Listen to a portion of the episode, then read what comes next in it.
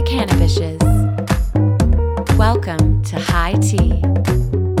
High Tea is a high vibe cannabis entertainment company for women who also love weed. This is a thoughtful and blunt exploration of pot and its magic, the role it has in the lives and processes of cool and creative people everywhere, and an evolving cannabis culture we're seeing happen before our very eyes. We're elevating perceptions with every episode. Listen up as we go in.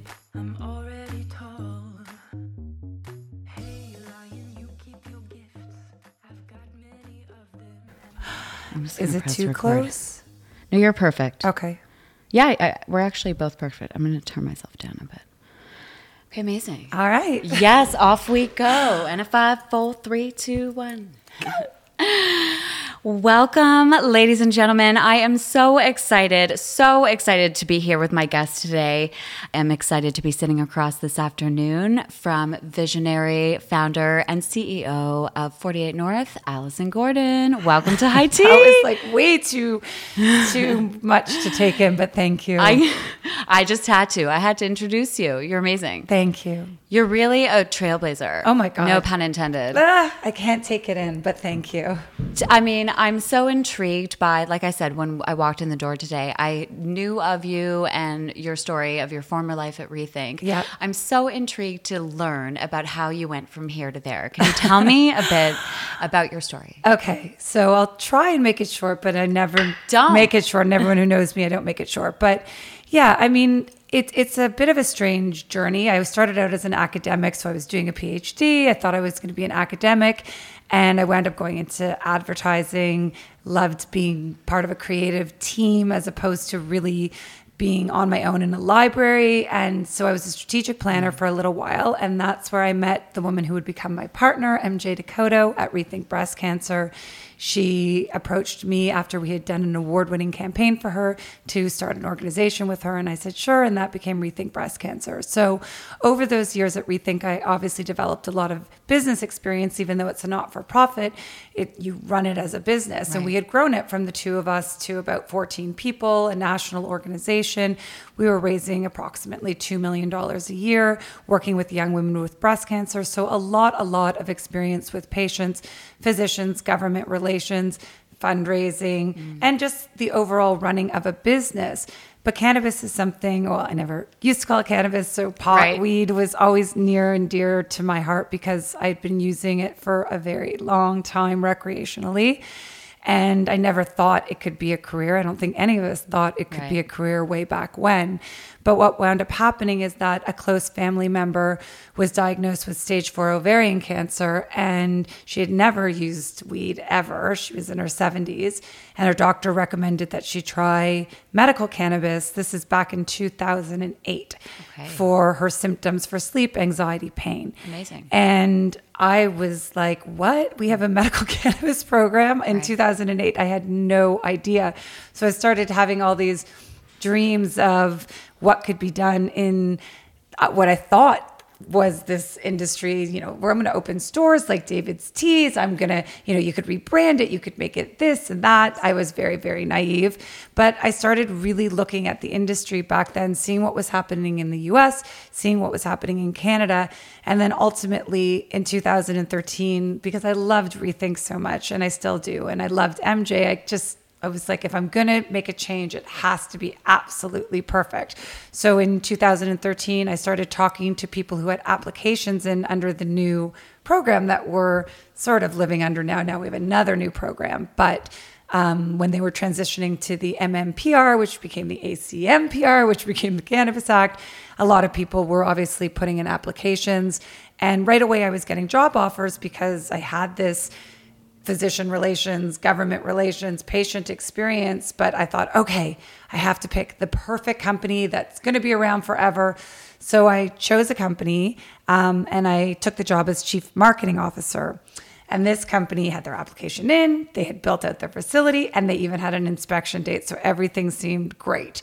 Now, what wound up happening was the government came and said, you know what, we need to just postpone your inspection date and Okay. we'll be back. So I thought, okay, well, like what? They'll be back in a month, a week. I mean, max two months. Well, they didn't come back for a year and a half. Oh, no kidding. Yeah, so that's really what was happening back then because back then in Canada, you had uh, lawyers on behalf of the MMAR growers had filed an injunction saying it was unconstitutional not to allow people to grow their own medicine.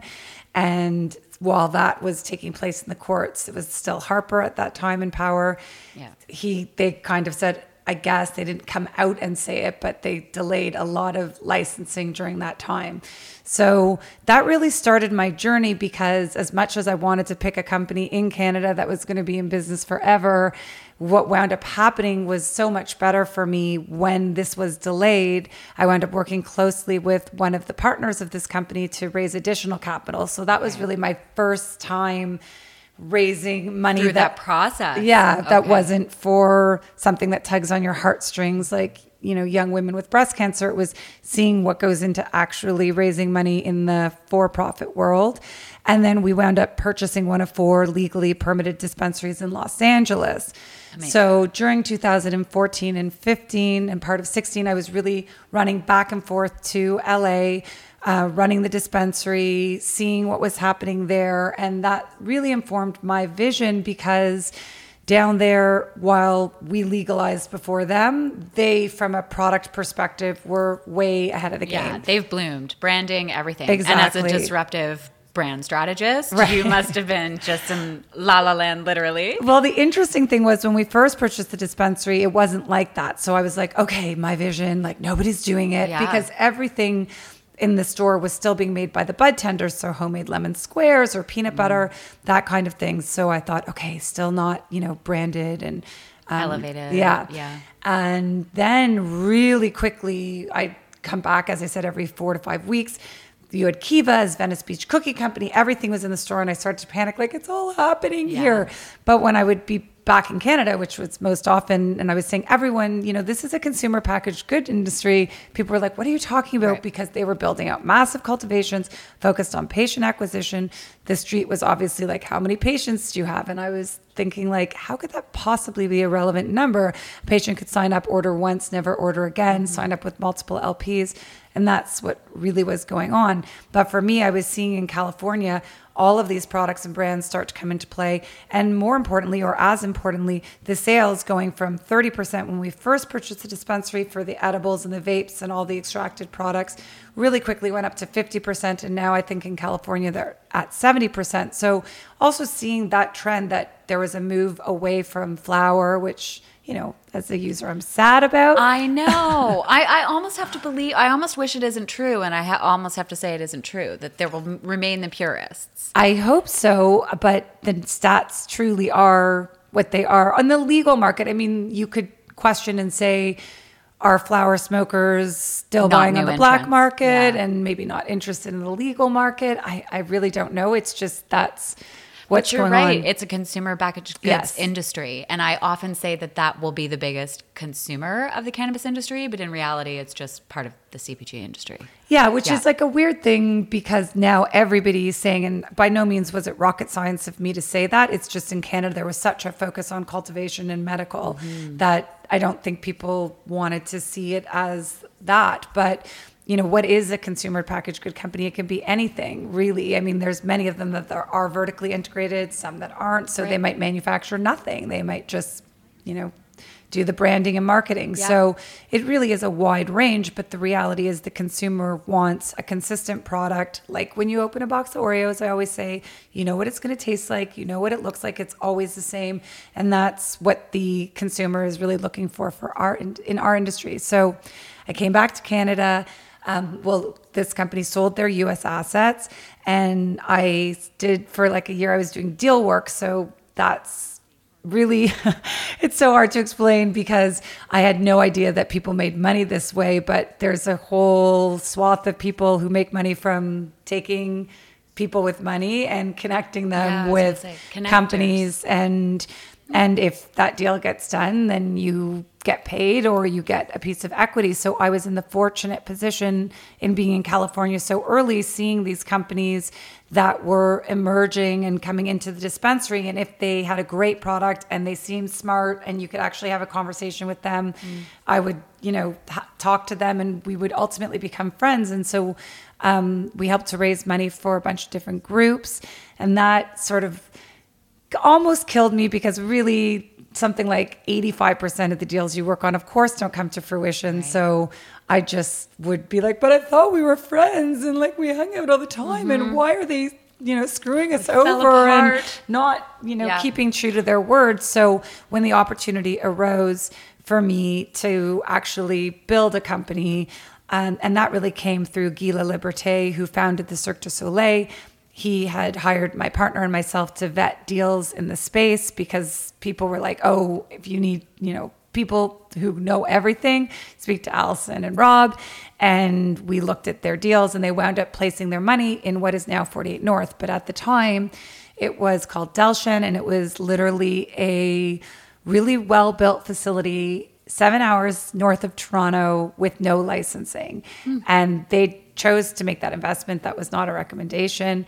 And then I think they realized about a month in that there were some challenges. So they called me and said, Would you come and help this group um, get this thing going? And I said, Okay, I'll, I'll, you know, I'll, I'll be a consultant. I'm not interested in taking a full time job, but I'm passionate. And once I came in and I was like, Oh my God, these guys have this like almost this license, almost, right. which is so and all the bones. Valuable. And all and this facility yeah. and ultimately within a couple months the board asked me to step in as interim CEO and really I mean that journey I won't keep talking but it's it was about 8 months of doing a lot of work to clean out the founders, clean out the management. And here I am this you know at that time I don't know 44 year old woman who had never worked on Bay Street and was now taking over a company that was going to have to go public. So I had to take the company public. I've raised, I think, about $60 million for the company in the past 18 months. Which Isn't that incredible? It's like, I, I just. That kind never, of money. I caught, yeah. Yeah. And I didn't understand how one would even do something like that until right. I entered this industry five years ago. Right. So that's very long-winded story and haven't even given you all the details, but that's essentially how I got here with a lot of really great people that I hired along the way who fill in that skill set for me that have right. helped me to do that. I did not single-handedly take the company public. I, I was able to hire the right people.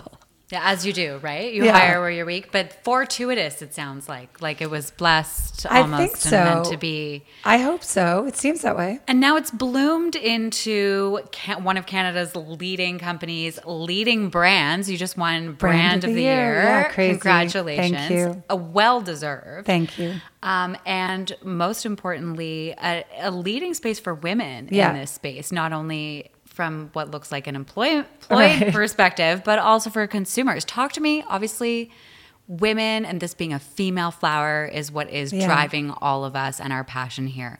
Talk to me a little bit more about the importance you see between the connection of women and weed.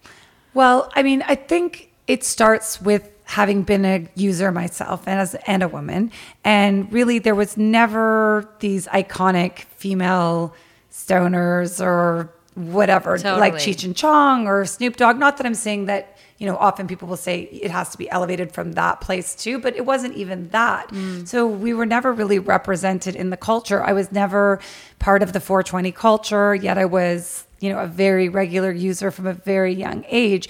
And I never went to these events or participated in a lot of that. I didn't know my place there and I didn't really understand it. There wasn't a lot of outreach to me. So I think once I came into a position of power, and really in our industry, it's about you have to differentiate. I mean, it can't be a sea of sameness, although it definitely feels like there is a sea of sameness we said, do we feel ready and bold enough to make the move and say we are female focused? And we decided like that was really necessary because 48% of cannabis users are women. And I don't think women really feel that connection to the industry or the culture. Exactly. I think now we're seeing it. I'm not going to deny it. Like it's it's amazing what you're doing and what Mm-hmm. Thank you. everybody's doing. Um, not everybody, but there's a ton of women doing some incredible things like yourself, participating in the industry, raising profile, having these conversations and dialogues. So I do feel like women are really taking a, a leadership role on the education, culture, um, content side. I would still like to see women in senior, senior, senior positions like myself because I think that's where big change can happen. Yeah, where the money's moving. I would say that there is that huge disconnect. It remains where women are the ones on the ground, grassroots, using, sharing, growing, baking, all that thing. But the men are still where the money's moving. Yeah. And I don't know if it's fear or just a lack of transparency. Um, the grass ceiling obviously Yeah. is a real thing. Yeah, I think what I've learned is there's a language of finance and banking and the financial markets that I didn't know. So here I was, I had been doing a PhD. I was, you know, on the cover of Marketing Magazine a few times. I've had awards and accolades. Like clearly I'm not someone who isn't hasn't had success in in an industry, but I never had heard or even understood about this language. And it's really interesting because if i think about it I, a lot of my close group of girlfriends are all very successful but none of them have ever run a public company or been in finance. So this language was just completely unfamiliar to me and them. And i was really blessed to have a mentor um, my boyfriend rob who is a banker. And it didn't take me so long to figure it out, but there's so much you have to understand about warrants and options and cap tables and market structure. And I just think I that don't even know women don't exactly Right. that. And so you're never, school. and you'll never be Yeah. able to Play. play if you can't learn that. I mean, you can hire people around you, but mm-hmm. at some point you'll have yourself taken advantage of. Yeah. because you have to understand what you're giving away, what you're getting. You've all of got to move the chess pieces and know the strategy. Yeah, Right. It's it's and it's not again. It's sad because it's not that difficult. It's sort of. I wonder if you can. I've often thought, okay, could I teach a course to women for free? but I don't Exactly know what if you can teach it ask. or if you have to live it. I don't know. For me, I have to live it. Well, you're living it and you're obviously teaching it by em- the employing the people in your ranks that you're employed, right? And everyone bringing learns them to meetings. osmosis, Exactly. absorption, just being around it, right? They have to be. You have to be around it. You have to hear it, ask questions. So trying to bring everybody into how many, ever many of those meetings as possible, but that's also not always possible. And it's truly all men.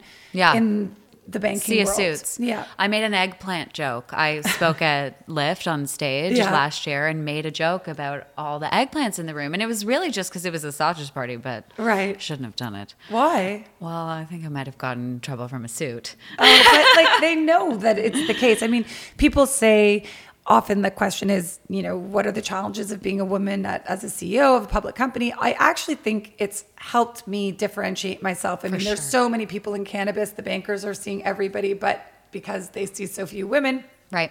You they stand out. remember me. Women are obviously very good at developing relationships and they have a different level of empathy, I believe.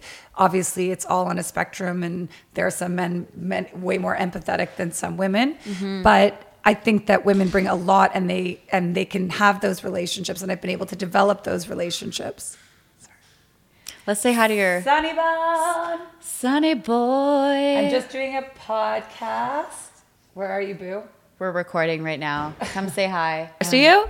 I, are you embarrassed of me, Sunny? Are you embarrassed of me? Is it because she smokes pot? nah. Good. Right. Well, I don't know. I don't know what it is. I think it's all teenagers. Yeah. What do they think of it? Well, it's been a long time. So they were a lot younger when I started five years ago. So I think Mm-hmm. Axel was eight and Sunny was 10, I guess, or something like that. So, and it was medical. That was Right. what we were doing here. So it was a lot of talk about medicine and prescriptions. Which is what it is. Right. And then it's obviously moved to recreational, but they're older. So, you know, for me, I just say, obviously their brains are still developing Right. and I want them to know they can talk to me about anything they're doing. But for me, I would rather see them use weed than alcohol any day of the week, obviously. I agree. I don't have kids, but I would totally agree with Right. that sentiment Yeah. for sure. Interesting. yes.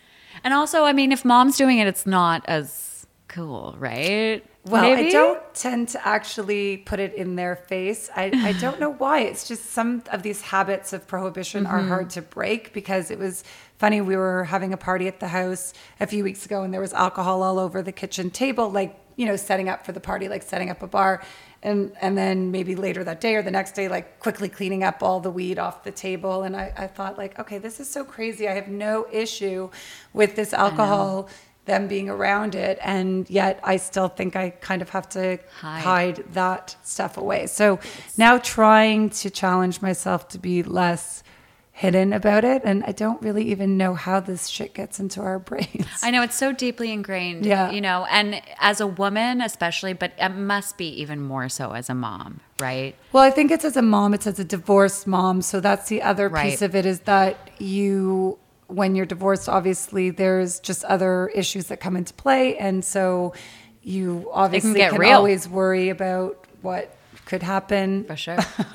I'll just say that. But I think women historically, like when you ask about women in weed, it's funny. Some people have said that weed has been a way for many women to leave abusive relationships because growing or learning to grow or doing that at home is something that was accessible. They didn't have to leave their kids, they could do it at home. So I think women, or I know women, have a long history with the plant. But I do think it's been more underground because of the fact that there was more at risk. Absolutely. And that's what I also say about my career path, which is I entered early in 2013.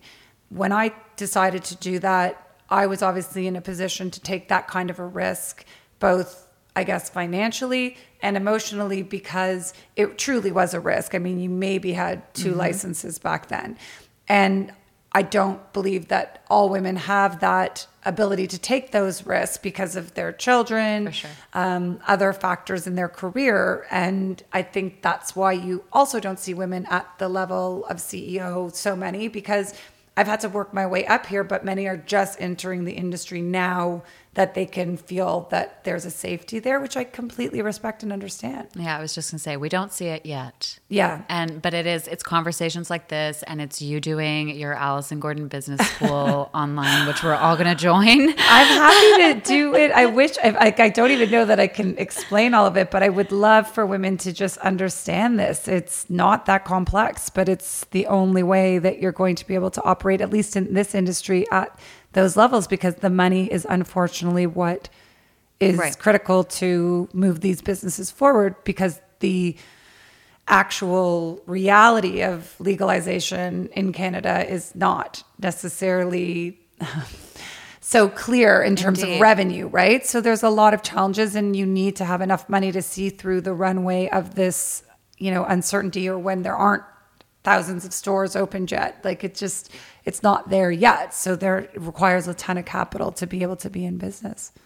Yeah, I mean, I, I've always theorized that the numbers, the stats we're seeing about consumption and women and using and frequency of using, mm-hmm. frankly, are just drastically underreported. Right. I mean, it's got to be true, right? And with legalization, I assumed we would see so many people stepping into the light and and proudly, loudly wearing it. But I have had people say that they think it's almost made the stigma stankier. Really? Yeah, I don't know. don't- I don't Or maybe that, perhaps but- I, I I don't see it either. I, I I was curious if you felt like it had polarized people, or if you had if you feel like maybe people are finally meeting in the middle. I de- definitely think that cannabis is, a, you know, quote, hot topic. So mm. it's everywhere in the media, obviously, everywhere I go. It's constant conversation. People want to have, they're fascinated. And these are not necessarily conversations you would have had before. So I do think people are coming out and asking questions and talking more about their own use.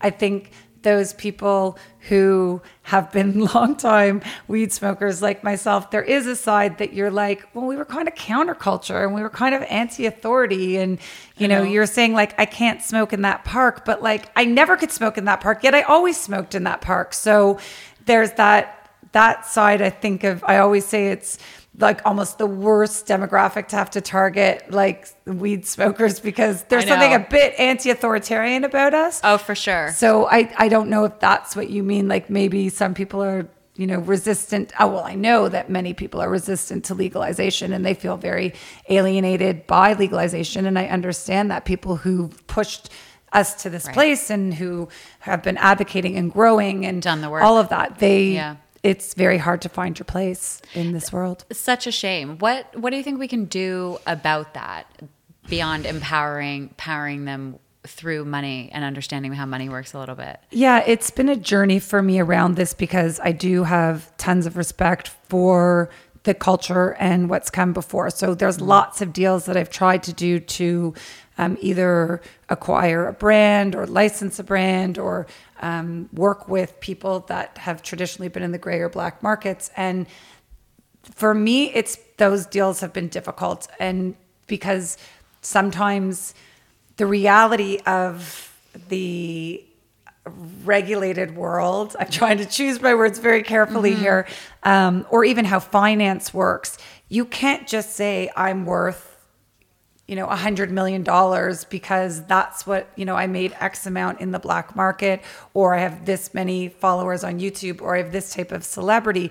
Because the reality is, what is the revenue that you're going to be able to bring into the regulated market? None of that money can come into our market. That all has to go away. That's right. And mm. so now you're going, okay, well, so really you're just you not just, but you're a brand and a brand that now has to be developed into products that are allowed in this market. And so what is the the value of that? What will the street and the markets agree with? I can't just make it up. If I could, it would be great. But if you go and you buy something for a hundred million dollars that has fifty thousand dollars in revenue, well, your stock's gonna plummet. So that side's been challenging and i find that people find it insulting when i say trying to hire people from the culture they they think that's insulting too. So I, I don't really have the answers as to what to do. I guess what i hope is that as the government gets more comfortable with cannabis and legalization that they can loosen the um, regulations to such a way that more mom and pop or smaller businesses can actually come into play. And that's where i think you could find people who come from the culture who have a history in the market before coming in that Yeah. was a very No, I love it. It was I, mouthful of trying to a watch my words question. carefully. It's it is It was a really question hard. I didn't It's- intend to ask It's either. really hard because there's so much value out there. There's value in brand. There's value in uh, celebrity, that whole side of things, and then there's just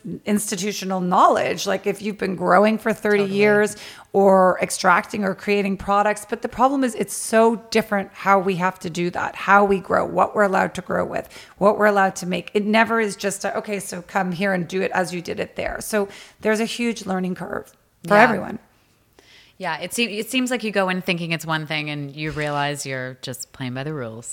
You have to play by the rules. It's Which, as you not, say, or or not. But it's- in my world, we're playing by the yeah, rules. you have to play by the rules. Yeah, I do. and it is counterculture to where we've come from, right? Yeah. It's exactly it's deep seated. And that's why I I know at 48 North we have an incredible team, many of whom are longtime weed smokers, users. Um, and that to me was really important. I know there's a lot of other CEOs that say, I've never used cannabis forever. And to me, I feel like that's fine, but why would you even say that? I feel like it's like the CEO of Apple saying, I've never used a smartphone or a computer. It I would completely seem agree. crazy to me. But at the same time, then they have a good argument saying, well, not every pharmaceutical CEO is trying all their drugs. So I don't know where it lands. But for me, it all started with the fact that I love weed. It's like a huge part of my world, my friends' worlds. And I wanted to make an awesome company that's making awesome products. I know that oversimplifies the whole thing, but the team has to reflect that. Absolutely. Now you have made not just awesome products, some really elevated, elegant, and unexpected products. Can you talk to me a little bit about what 48's done with Fate?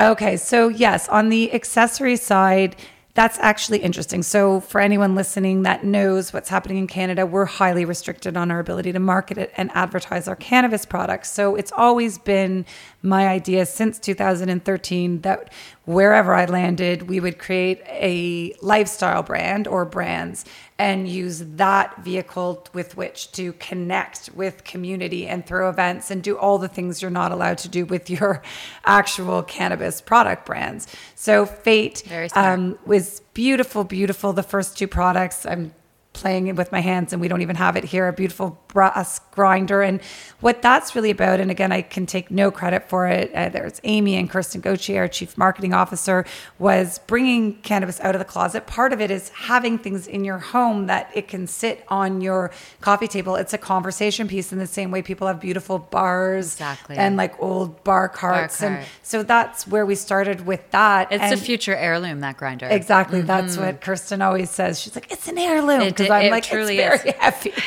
it is two pounds. It's very heavy. Everyone goes to lift it and goes, whoa. It's beautiful. But yeah, and and but from a business standpoint, it does allow us to be in magazines we wouldn't be in, have conversations we wouldn't have package it as we would love to package our our cannabis yeah. but can't right so you can start to build the brand that way and that's the same with latitude which you know technically is a platform where we share stories about how women use cannabis but latitude can throw events latitude can do all these things and then ultimately we can decide do we want latitude to now be you know a vape brand right. or do you keep it as a lifestyle platform that we can push out to our community about our products. And to me, that was the only way I could come up with to work around these regulations. Um, it, it's genius, first of all.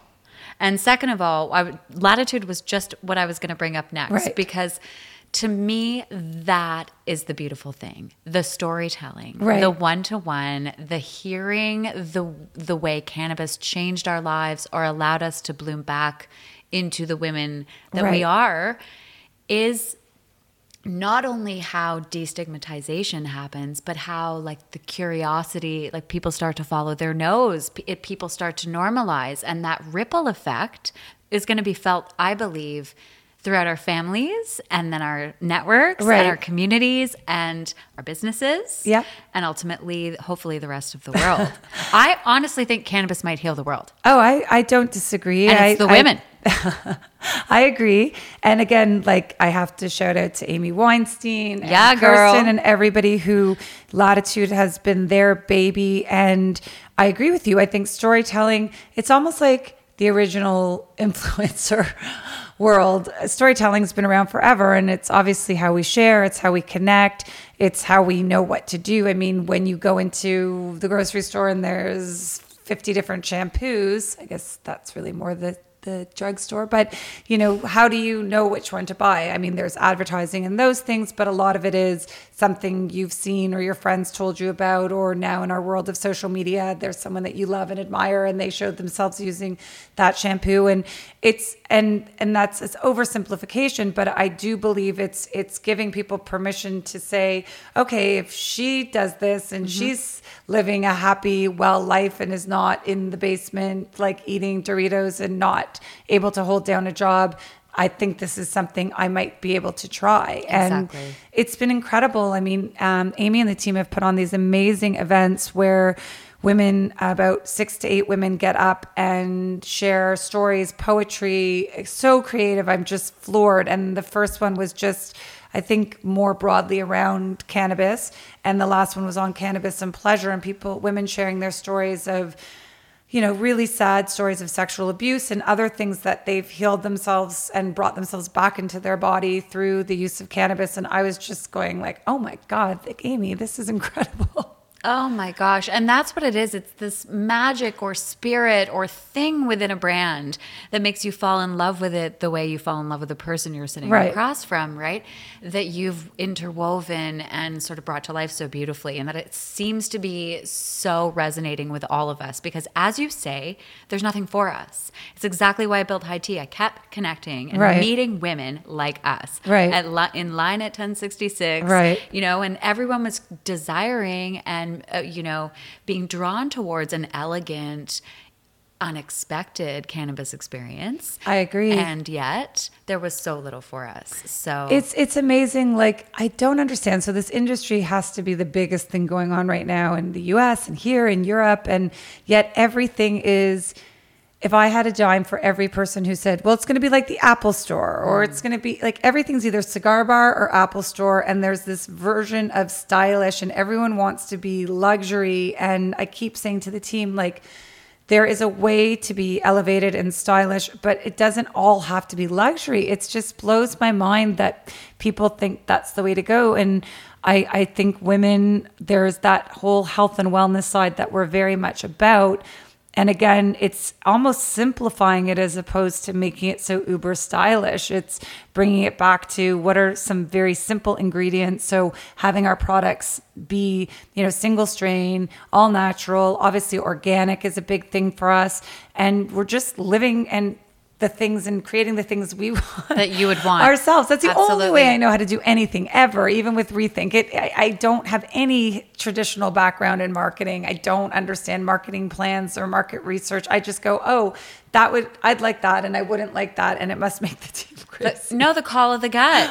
That's the vision. I mean, that's the magic. Well, I don't know any other way to do it because I do believe market research can be so skewed. Obviously, mm-hmm. you know mm-hmm. as well as I do that you can make it say anything. How you phrase a question is going to determine the answer that you're going to get. So, and so many people have not, especially women, come out and want to like if someone called you up three years ago and said i need to ask you a few questions about your cannabis use you'd be like i don't use cannabis exactly right well, so well, I'm pretty loud and proud. I know. Yeah. I guess me too, even. Yeah. But I still wouldn't be like, who's on the other end of this phone? Yeah. So you just don't have that data to even understand. Not that I would know what to do with data. no, it's true. But pro- I truly theorize that probably the flower, the power of the flower, played a role in your boldness and your confidence and just trusting. I always say I follow my nose. Right. You know what I mean? It's just trusting that that's the way I've got to go. Maybe you know? I never thought of it that way because I've always just been a crazy person, but I, I don't know. I definitely think that I felt what could go wrong if there's weed involved. Oh yeah, okay. I mean, how could that? What if you're growing weed? Could you possibly fail? I mean, I guess people will, but but I I thought like it's weed. Yeah. yeah, exactly. Who doesn't want the weed? But I, I now realize it's a bit more complex than that. Interesting. Okay, what else is what's surprised you? Well, that's a good question. What has surprised me? Can I think about that for yeah, a sec? For okay, sure. Hold on. Well, I'm definitely surprised that I am the CEO of a public company, no doubt. Like, never in my wildest dreams, like, I really can't even do multiplication. Don't even, I'm like, don't tell anyone as I tell you on the podcast, but like math, all of these things. So that's surprised me about myself. Definitely the ability to step up and yeah. have that level of confidence and feel like I can do it has surprised me from the industry standpoint, I, I don't, so many things surprise me all the time. And then at the same time, they don't surprise me. Like we're dealing with such heavy aftermath of prohibition that all these things, like seeing how it has been rolling out through legalization and our lack of ability to play and brand and mm-hmm. all of that mm-hmm. stuff, unfortunately, isn't surprising. But I'm waiting to be surprised by them saying, you know what, go ahead and Free package market. as you want. I don't know, hopefully. One day maybe. Easier to loosen than tighten, they say. They do say it's just when I go into the legal dispensaries and see the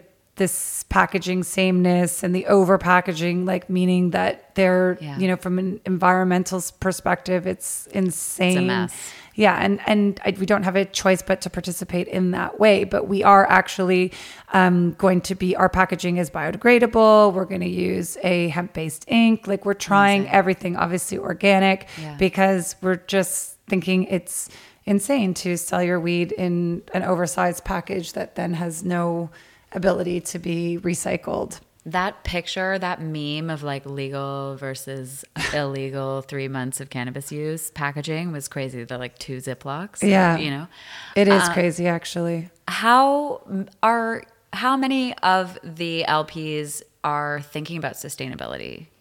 Well, I don't know. Obviously, we don't always tell each other everything we're thinking about. I do sit on the industry association board and I don't know that we've had so many conversations about sustainability. We did definitely around packaging. I think everyone around that table, and that was Canopy and Tilray and Aurora and MedReleaf and Cronos and Supreme and uh, Aphria, there's a bunch of big players and myself around the table. Everyone was trying to communicate to Health Canada that it is insane this size that you must, you know, make your package to be able to put all the um, warnings on. But that said, the association was successful in getting the peel back label because originally they had said no to the peel back label. So the packaging would have been even worse if you weren't able to oh, have a peel back right. to have all your warnings on it. Interesting. So that was actually a good thing. I, I do think people care for sure. I mean, even if it's from from a place that we know that the consumer cares, or even I think if stoners extra care too. I, tree huggers. Some like put our put my feet in the grass.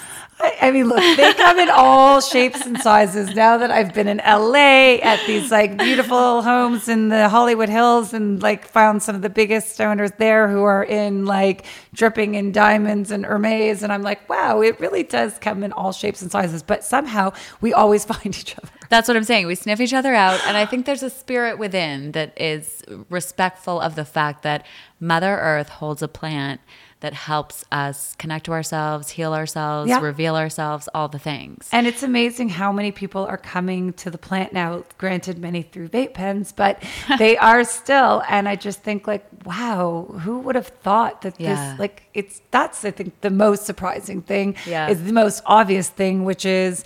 Le- like it's legal. it's like I, I still know. always say it if we're outside smoking a joint, I'll be like, it's legal. Like I just know, myself, just I'm like, know. it's legal. It's like, and I'm like, oh God, people who don't use must be like, okay, it's fine, that's legal, but do I have to walk through yeah. this smell when I go through the park all the time? Yes, if I have to walk through your cotton candy e-cigarette. That's, that's what true. I say. That's a new phenomenon too. I know that's gross. That is the worst. Okay, so the Create Her series is like a mini series within High Tea, okay. which is with female founders and visionaries and entrepreneurs who are really inspiring, whose stories I believe will inspire the women and the troops of people who are listening out there that might just have the idea, might just be coming back to right. connection, might have just discovered CBD and yeah. realized something about herself. So, hit the mic. So, what if I can ask, and it's another grand question, but okay. if you could give, leave some sort of really big piece of advice or insight or truth with I mean, the dudes listen in. There's a lot right. of dudes voyeuristically listening in. Right. But with the women that are listening right now that are somehow, as you say, called back to this plan. Right. Uh, because in former lives or past lives or some other life, we all were, right? Right. What kind of piece, what advice would you give them? So you're saying for people who want to get into the business or just are used, like want to try it or it's, what is, which one or both? I think it's a broad spectrum. And right. why I say that is because I'll, I'll get a lot of messages from someone who's a trainer or a yoga instructor right. or a teacher or a therapist or whatever the case may be. And they've, she usually, has realized how much cannabis can intersect and health uh, and help the health of her life, her career, mm-hmm. uh, the work she's already doing, and that it's about because it's about to change every aspect yeah, of society, sure, right? Sure. so, what advice would you give people? Beyond trusting your truth, which is right. obviously well, really your mantra. From a learning and working with the plant for yourself, what I would say is you definitely need to educate yourself. I mean, not, for example, we often say not all CBD is created equal. Mm-hmm. In Canada, it's a bit different than in the US because if you are buying in the legal market, we are so heavily tested and regulated that whatever it says on the label is what it is for sure. But I would definitely encourage people, and this is going to sound obvious, but to buy from the legal market for a variety of reasons because it is true that if you go and buy a CBD product from the convenience store or all these places that carry it, I mean, you just don't know what's in it. And and the reality is whether it's CBD or not, you want to know is it a whole plant product? Is it how was it made? What was it made from? What are the percentages? I mean, you mm-hmm. just want to understand what what was the extraction process, and then you can start to build a picture for yourself as what works for you and what doesn't. And there's some great um, apps like Strainprint that allow you to sort of track what you've used and how you felt. And I do think it is a plant based medicine. So it does take a tiny bit. It's not a huge amount of effort, but sort of notice the things that you liked and notice the things that you didn't like. But again, when you are buying off, you know, a convenience store or whatever it might be, I mean, I often say you don't go buy a cookie off someone on the street that's just sitting on a plate. Like you just don't know what's in it. And I and I think that's even the case in the US with the farm bill passing and a, the ton of CBD products. Like they just are not all created equal. And there's an education piece too. So for example, CBN is amazing for sleep. So I buy from Gossamer this beautiful um Beautiful when I'm in the. States. Um, Yeah. this that their dusk product and Verena and David did a ton of research into who was going to manufacture their product. And this product is made um, down in Kentucky and it's full spectrum and it has CBN. And that's truly what's going to help you sleep over and, and the CBD as well. So I just think people don't just kind of read a New York Times article and say that's it. If you if you want, to do that. But if you are slightly interested, no different than if you're going to start any kind of vitamin regime, just dig a little bit deeper. It's all out there. Yeah, my mom read the New York Times article, bought the number one CBD brand, and like her anxiety was worse than ever. She's like, "This is bunk."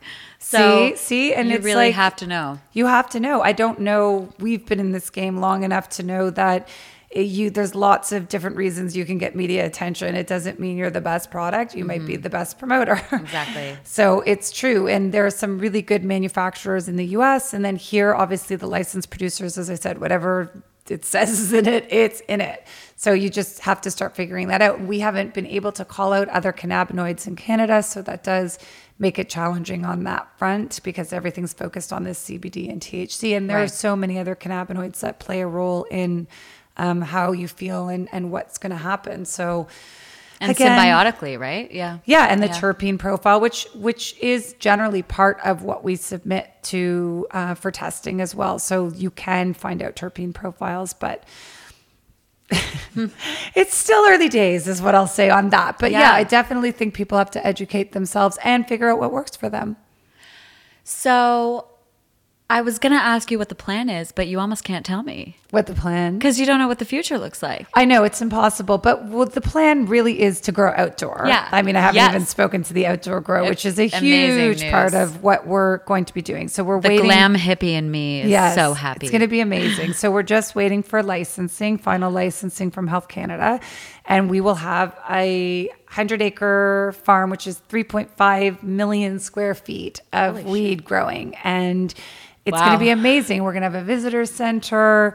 And it's just going to take it to the next level. And it's organic and it will be a low cost. And it's just the way it's meant to be. Yes. It really is. And in California, you can see that brands like Old Pal and even Cookies are doing these big bags of outdoor grow. They're selling really, really well. I think people want outdoor grow. And definitely. The price is right too. I love that. yeah. Amazing. So that's for sure. Like, well, for sure as soon as we're licensed. yeah Um, but that's something that's a big, big thing for us to be doing this summer. And then in October, we should be, as the government said, allowed to start selling our products. So like our mother and clone sublingual, our Avitas vape pen, it's like all happening, I guess. I'm now. so excited for those brands just to be in our everyday life and lifestyle, I, right? it's, I can't even imagine what it's going to be on these shelves. Like it's just so exciting. I can't, I just, we've been waiting so many years for this. I think the ripple effect in the world is going to be magic. Oh my It's god! I just noticed your in the pot, world. pot sign.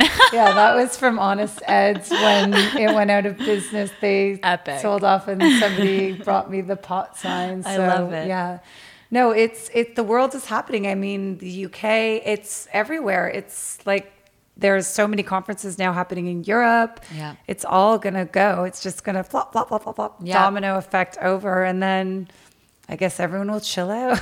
yeah, yeah, exactly. Uh, The world will be a happier place. Indeed, For sure. Yeah. I mean, I often tell the story that when I was at the Cannabis Cup in Denver in 2014, um, they had an issue with the fire marshal, like right as as the doors were about to open. So you know, there's 10,000 people there, and they couldn't open the doors. And everyone was just chilled for literally two hours. If you Amazing. even kicked 20 people out of a bar, I wouldn't even want to see what happened. Yet people are living in fear. Yeah. It just doesn't make any sense. I, I think prohibition is like should be on the cover of every marketing book as the best marketing that ever occurred in the world. Yeah, propaganda. The propaganda of that, the reefer madness, Right. like it, like it truly penetrates at a level that it's it should win awards. yeah, it's ongoing. Yeah, doesn't end. Isn't that interesting? Yeah. I've never thought about that before. Oh my God. I mean, what's been more successful than convincing people of these mistruths around the plant? I Right. don't, I don't, I'm sure there are things, but that's a pretty heavy duty one that just, as I said, like I'm still hiding it. Here's someone who's an advocate, who's out and about, who's Right. loud and proud, who's running a cannabis company. And The I'm face, one of the it like, faces. well, you know, kids shouldn't see it. Interesting. And, and have to fight myself and be like, no, it's Yeah. fine. So Undo the brainwash. yeah. Interesting. Yeah, Well, and the you- judgment. That's I think what we all fear is judgment too, and the misperception about who uses and Right.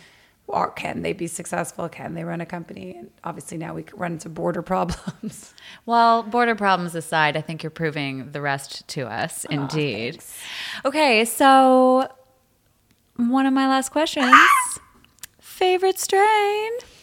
Oh my god. Okay, so my favorite cultivar, as I call it, a bubble man taught me well, Ooh, is oh, um, tell me, teach me. I should not well- say strain. I should say cultivar. Yes, because it's not a strain. A strain is like, I guess, a bacterial thing, or I don't know the definition, I but it's see. truly a cultivar. But I, I mean, I, I, I she likes that more. cultivar. Cultivar. That's the Your favorite technical word. cultivar? Is called "Where's My Bike," and it's not Great name. necessarily. I don't know if anyone's listening. My guys who like it's their genetic. Um, where you can get it right now, but it just makes me laugh and it's happy and it's it's it's a great one. So that's my favorite. Where's my bike? Ooh, I haven't had the pleasure. Well, Where's my bike? Where's, my Where's my bike? bike? where's Where's my bike? Where is where's my bike? No, it's it's great. The names are so fun. That's the whole thing. The names are really fun. I bet. Are you? You guys must be having fun with all I of that try to stick to the str- the Are you? street names as much as possible. Sometimes the provincial regulators won't take the street names, Okay. like they won't take the green crack, so we Yeah. call it the green crush. And I but I just think people have enough to learn right now to Right. start. Re- and I know other companies are doing this, like trying to create their own proprietary names. But I'm like, really, can like the consumer just has so much Yeah. to figure out at this point. Why not allow them to say, well, I've always liked the Girl Scout cookie. Here's the Girl Scout cookie. Although you probably couldn't sell that name either. Yeah, like, that's probably stores. TM'd by now. I don't know if you can TM it, but yeah, I wonder. yeah, it's not an Essie nail polish. It's a cultivar. It's a cultivar. I like the way you say it. You're like cultivar. I'm like, no, it sounds like, am I, is that what I'm Like saying? it's a Russian czar. Cultivar. No, cultivar is like, but all plants have cultivars as I look around. That's the, what we call strain is really a cultivar. Beautiful. Google it, everyone. Yeah, Google that. Okay, so speaking of, tell people where they can find you, learn more about you, and see what you're up to. Okay, well, me personally on Instagram is cannabis culturist. Good luck trying to spell that. 48 North is on Instagram as 48NRTH. We are nrth.com for the website. I don't know, latitude, we're all there. But if you go to the website, I'm sure you can find all of it or Google Alison Gordon or 48 North or I don't know, you'll find us. We're we're living and breathing everywhere. Beautiful, beautiful. Thank you, Thank honestly, you. for your time, for your work, for your energy. Keep doing what you are doing. You are blazing a trail, pun intended, even though we didn't. For all of us who are in the industry, who are consumers of the industry, and who are curious about it. Thank you. Merci. Thank you. Thank you. Alison Gordon. Thanks for listening. Check us out on Insta at hight.life. Like us and subscribe on Apple Podcasts, Spotify, SoundCloud, and all the other things. Join our invite list and holla at your girl by visiting hight.life.